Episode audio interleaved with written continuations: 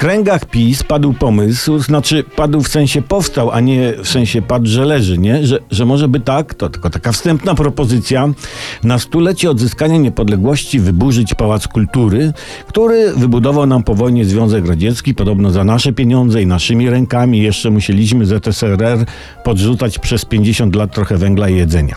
No i jeden pan, nawet wiceminister Mon, zaoferował pomoc saperów. No i ja wiem, że być może Pałac Kultury i Nauki wyczerpał swoją formułę, bo, bo kultury coraz mniej i uczyć się nie chce, ale, ale osobiście jestem przeciwny burzeniu pałacu, bo mam do niego stosunek emocjonalno-sentymentalno-wspomnieniowo-nostalgiczny. No. Co tu? W sensie tam, w pałacu, podczas wycieczki szkolnej w podstawówce do Warszawy przeszedłem inicjację w dorosłe życie. Tak było. W Pałacu Kultury poczyniłem poważny krok do dorosłości.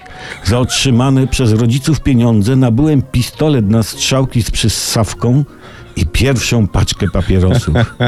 Rozumiecie? Miałem w Warszawie spluwę i fajki.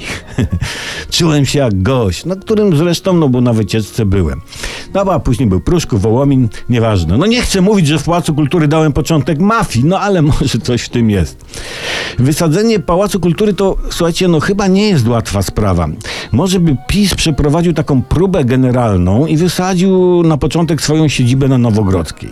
Jak się uda, no to jedziemy z pałacem. Chociaż, wiecie, często huk przywraca trzeźwe myślenie.